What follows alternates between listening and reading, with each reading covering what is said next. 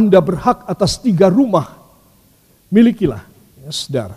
Cita-cita kita mungkin beberapa rumah di dalam dunia, tidak perlu. Kalau Tuhan mau kasih bisa. Kalau Tuhan merasa saudara tidak perlu, Tuhan tidak kasih. Ya saudara. Tetapi rumah yang saya sampaikan ini adalah rumah yang mungkin saudara tidak kepikir sama sekali.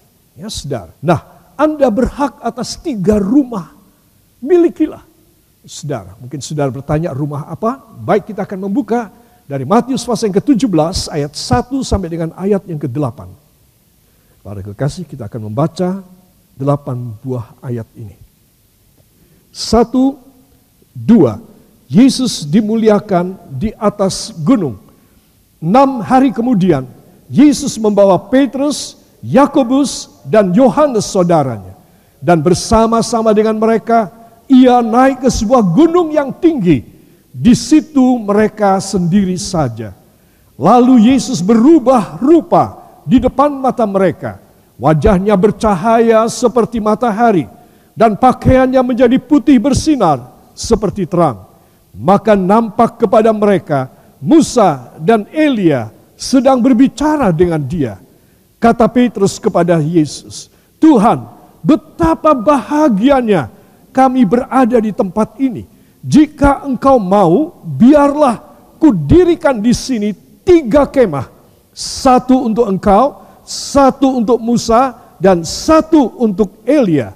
Dan tiba-tiba sedang ia berkata-kata, turunlah awan yang terang menaungi mereka dan dari dalam awan itu terdengar suara yang berkata, Inilah anak yang kukasihi, kepadanya lah aku berkenan, dengarkanlah dia. Mendengar itu tersungkurlah murid-muridnya dan mereka sangat ketakutan. Lalu Yesus datang kepada mereka dan menyentuh mereka sambil berkata, Berdirilah, jangan takut. Dan ketika mereka mengangkat kepala, mereka tidak melihat seorang pun kecuali Yesus seorang diri. Amin. Saudara, ilusikah ini? Mimpi di siang hari bolongkah ini? Ini suatu kenyataan, ini suatu kejadian. Saudara, dan kita melihat ada begitu banyak pelajaran di dalam kisah Yesus dipermuliakan di atas sebuah gunung.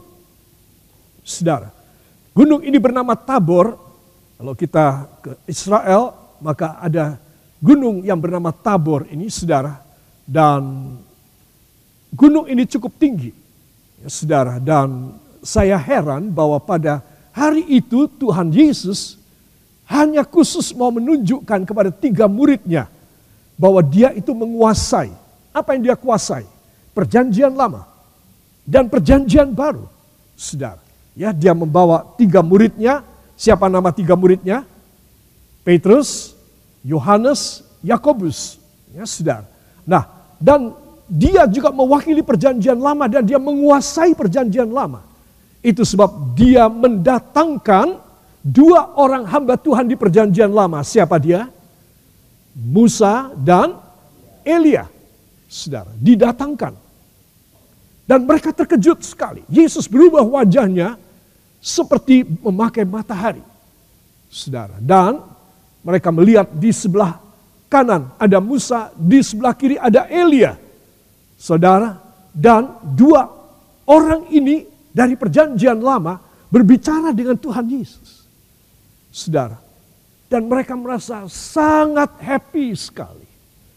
Sangat senang, suasananya dahsyat, menyenangkan sekali. Kayak masuk sorga. Tetapi mereka tahu mereka ada di Gunung Tabor. Saudara. Itu sebab Petrus membuat satu usul kepada Tuhan Yesus. Guru, kami sangat senang di sini. Kalau engkau kehendaki, kami akan membuat tiga rumah. Ya, saudara, beberapa eh, beberapa terjemahan Alkitab mengatakan tiga rumah. Bahasa Indonesia mengatakan tiga tenda, tiga kemah. Ya saudara.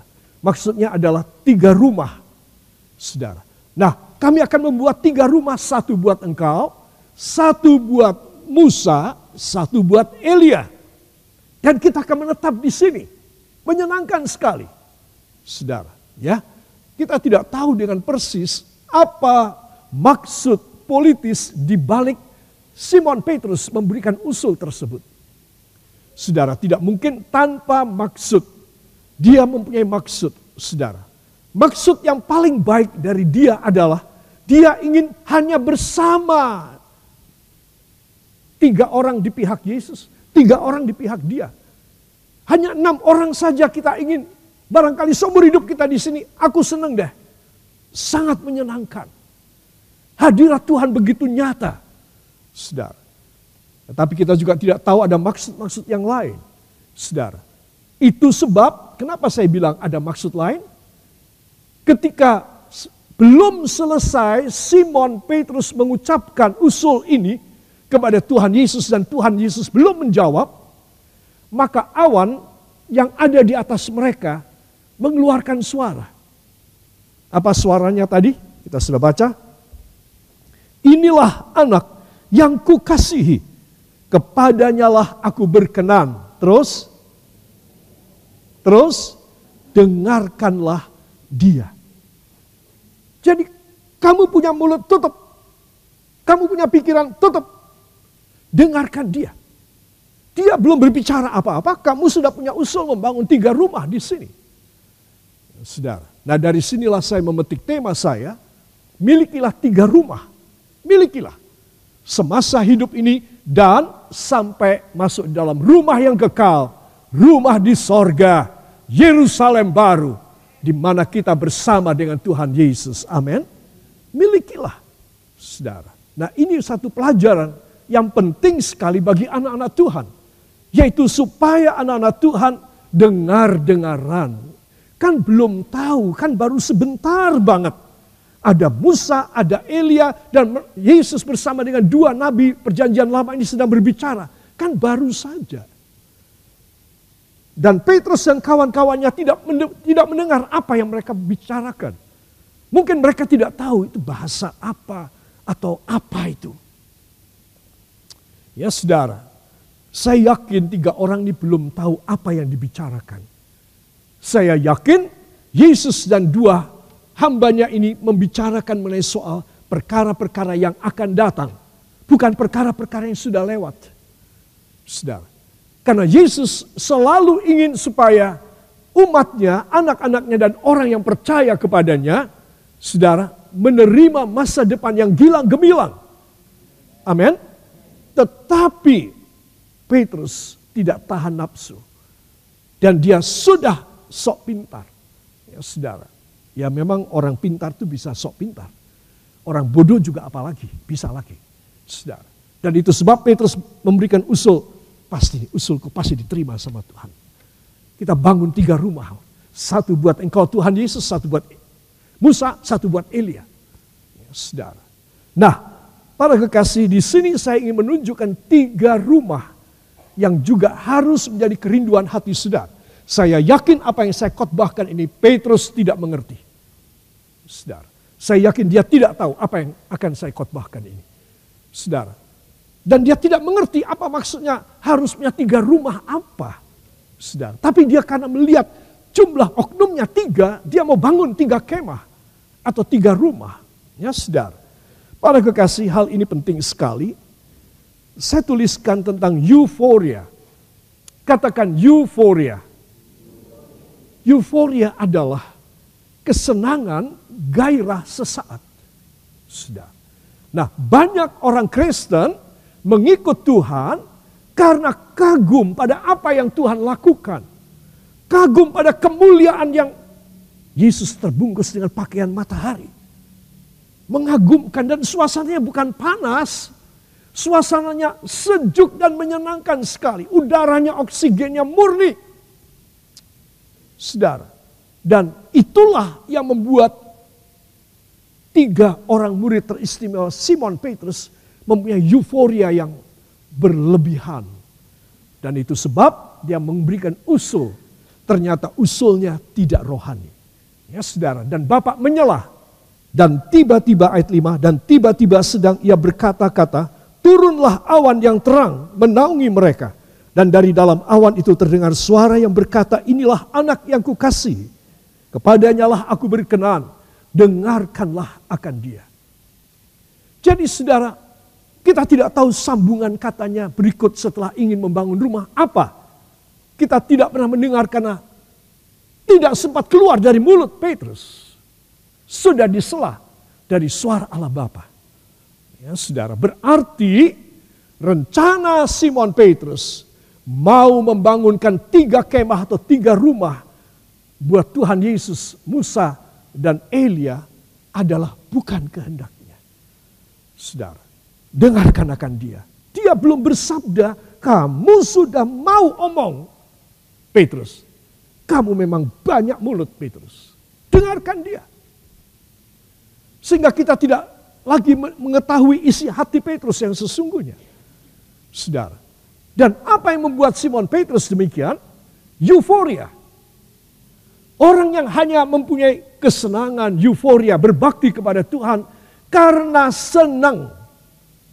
Bukan karena mendengar firman dan taat kepada firman dan menantikan firman. Tapi karena dia euforia. Entah karena di masa puji-pujian, musik ber, uh, berdentum dan kemudian ada yang menari, ada yang melompat-lompat sekedar euforia saja. Saudara, bisa keliru. Ada bagian terpenting yang Yesus mau berfirman. Untuk apa dia memanggil dua orang dari perjanjian lama ini? Tuhan mau berfirman kepadanya. Saudara, Tuhan mau berfirman kepada mereka. Supaya ketiga muridnya yang dia pilih ini mendengar apa sih yang menjadi keinginan Tuhan Yesus dari perjanjian baru kepada mereka yang sudah mati dari perjanjian lama.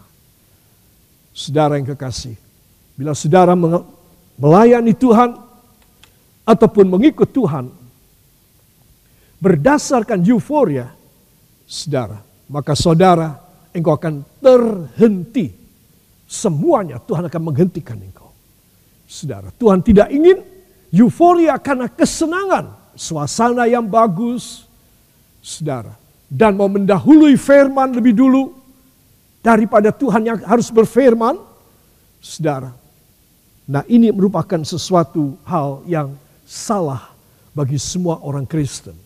Ya, saudara itu sebab tidak heran orang-orang yang suka menyanyi, memuji Tuhan, ataupun melayani pekerjaan Tuhan karena euforia. Ada yang karena dibayar dengan uang dari luar negeri, sehingga sangat semangat, sebanyak-banyak jiwa, nggak tahu dengan cara gimana pun. Dan begitu banyak orang melayani Tuhan dan berbakti kepada Tuhan, saudara, dengan euforia. Saudara.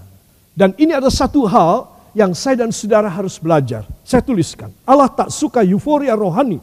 Ia mau pengikutan yang konstan. Di bawah sana, sebelum naik ke gunung, saudara, Betapa sering kali Petrus, ya dia itu juga menyangkal, melawan kepada kehendak Allah, mendahului sepertinya lebih daripada Tuhan sendiri. Tuhan kalau semua meninggalkan engkau, aku tidak. Bahkan aku rela masuk dalam penjara bersama dengan engkau. Saudara, orang Kristen yang euforia berdasarkan kepada euforia dia harus bertobat. Sebab itu tidak baik.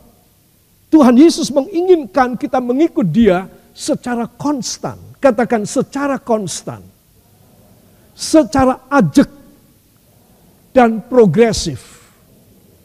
Jadi itu yang Tuhan inginkan. Jadi saudara harus mengikut dia dengan secara konstan.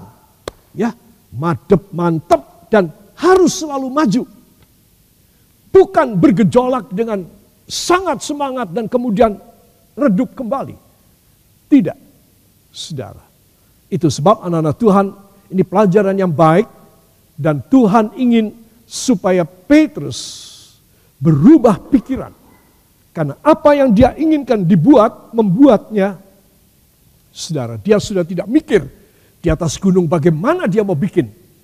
Bikin kemah atau bikin rumah, dari mana materialnya saudara. Tetapi dia hanya mengeluarkan, melontarkan satu ide, satu usul. Sesuatu yang tidak masuk akal. Lain kalau Yesus yang mau bangun. Mari kita ada di sini, aku akan membangun tiga rumah. Atau aku, aku akan membangun enam rumah atau enam kemah. Sehingga kita masing-masing punya kemah di sini. Yesus mampu berkuasa. Tidak ada material bangunan. Tidak ada kain kemah. Kulit untuk membuat kemah. Tapi Yesus bisa mengadakan. Amin. Tapi tidak dengan Simon Petrus.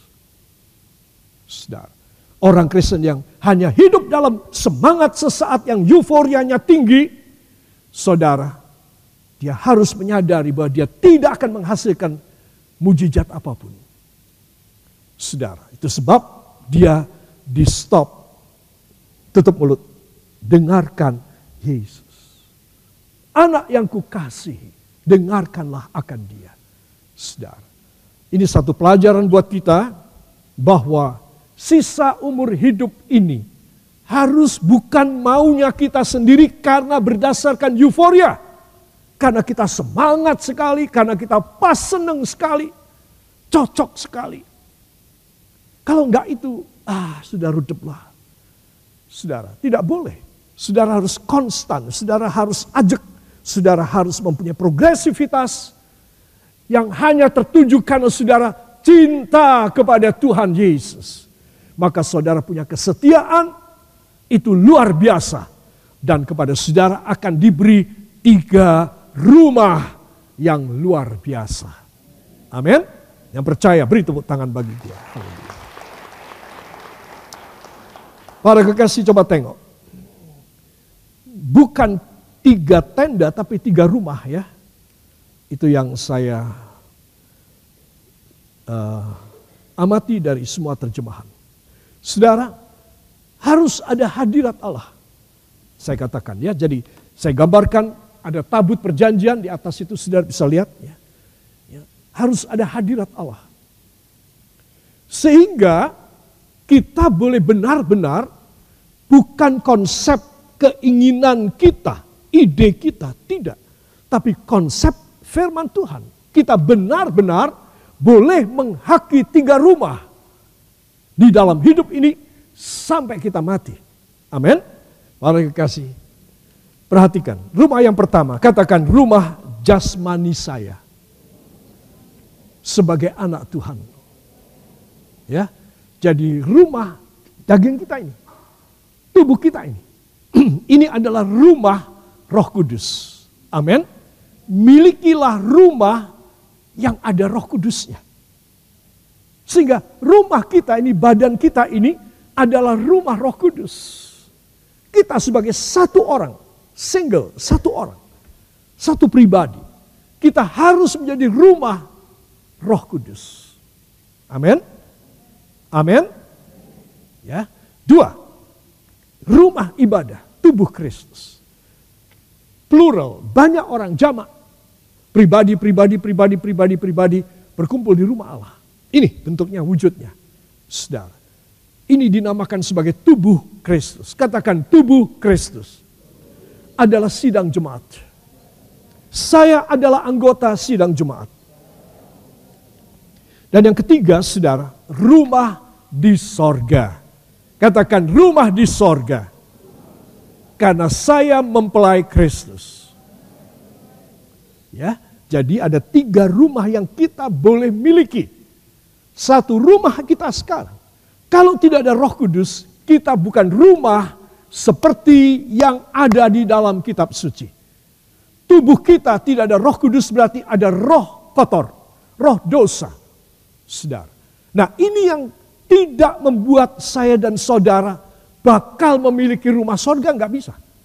Karena dari rumah yang paling dasar yang paling paling rendah, rumah pribadi kita, jasmani kita, tidak ada roh kudus. Saudara. Nah orang-orang yang percaya kepada Yesus, mereka bersekutu bersama-sama, ayo datang ke gereja, mau. ya Ayo aku bawa kamu datang supaya Tuhan memberikan mujizat, mau datang. Nah orang-orang inilah yang percaya pada kuasa Allah, datang berhimpun dalam rumah Allah.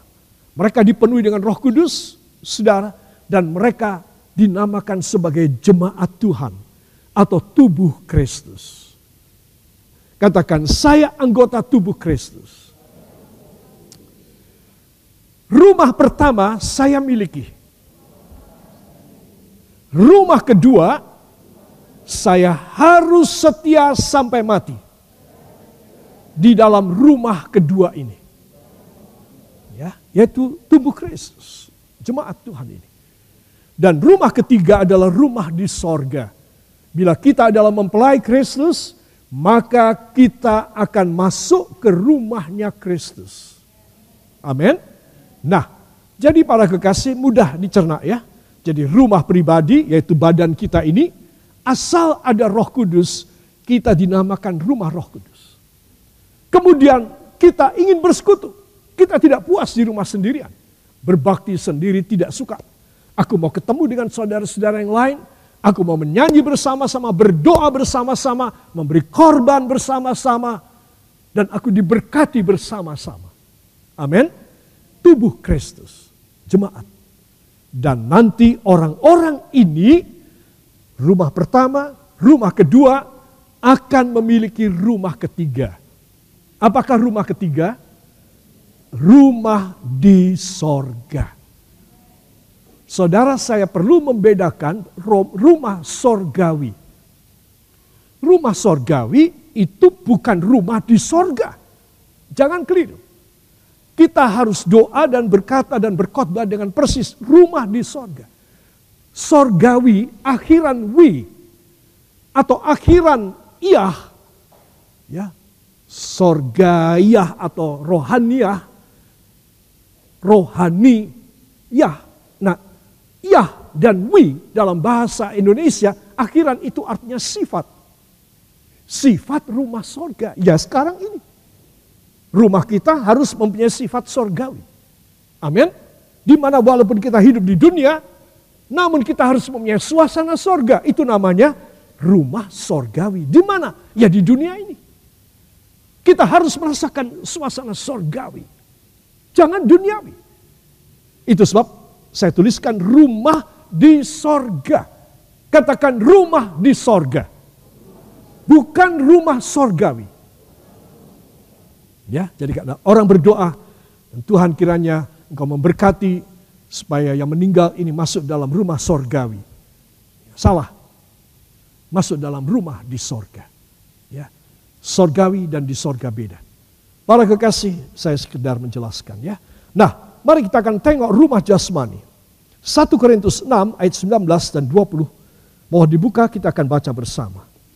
1, 2.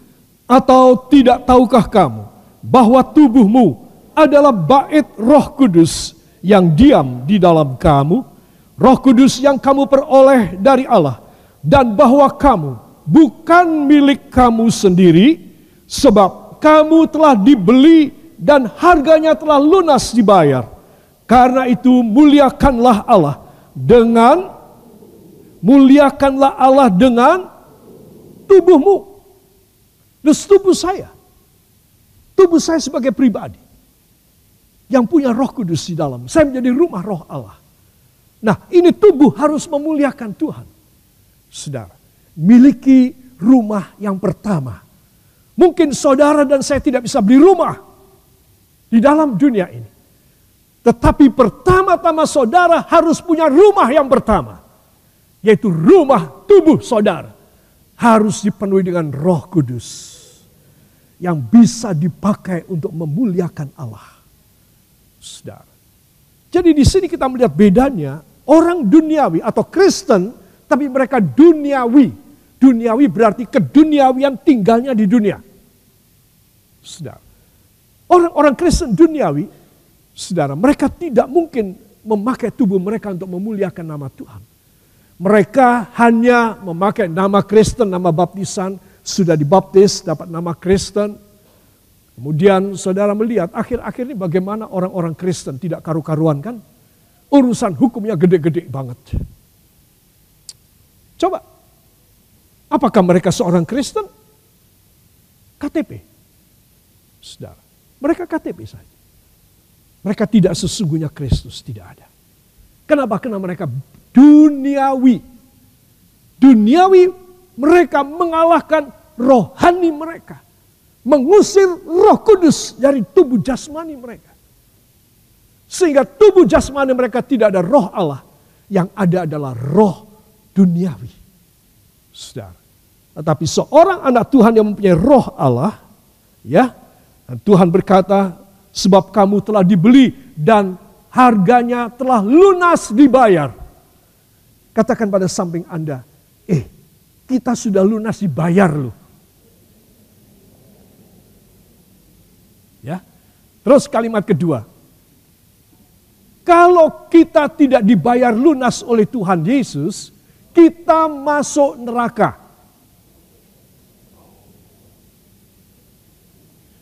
Ya. Jadi orang Kristen itu harus tahu, aku ini sudah lunas dibayar. Amin. Jadi akan aku lunas dibayar, aku mau mempermuliakan Tuhan dengan tubuhku yang sudah lunas dibayar ini. Saudara. Jadi kalau saya dan saudara menyadari tentang tubuh kita, apakah tubuh kita ayat 19? Atau tidak tahukah kamu bahwa tubuhmu adalah titik-titik.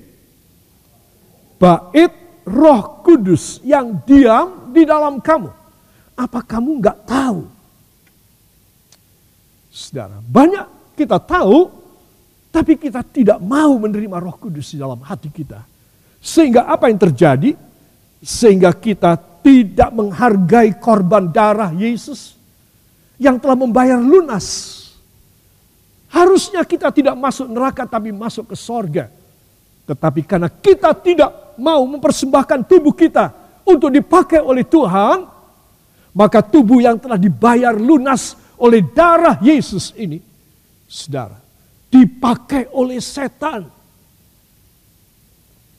Wah, seneng banget. Mimpi apa setan? Memakai tubuh seorang yang dicuci oleh darah Yesus. Yang harganya mahal banget. Wah, mimpi apa dia? Ayat tadi dengan jelas mengatakan, tidak tahukah kamu bahwa tubuhmu adalah rumah roh kudus yang diam di dalam kamu dan kamu sudah dibayar lunas. Itu sebab pakailah tubuhmu untuk memuliakan Tuhan. Karena tubuhmu telah dibayar lunas. Angkat dua tangan ucapkan terima kasih. Terima kasih Bapa. Terima kasih Yesus. Terima kasih Roh Kudus. Sekali lagi, terima kasih Bapak. Terima kasih Yesus. Terima kasih Roh Kudus. Beri tepuk tangan bagi dia. Angkat kembali dua tangan saudara dan terimalah berkat dari sorga. Oleh sebab itu para kekasih, turunlah di atas kepala saudara, damai sejahtera dan anugerah yang turun dari takhta Allah Bapa, Allah Putra, Allah Roh Kudus, Allah yang Maha Esa dan Maha Tunggal adanya, memberkati rumah tangga dan mata pencaharian saudara, studi pelajaran sekolah anak-anak, dan masa depan kakek dan nenek di hari tuanya. Tuhan memberkati kita semuanya segala usia. Korban kolektor saudara diberkati oleh Tuhan. Dan teristimewa segala pengembalian persepuluhan saudara.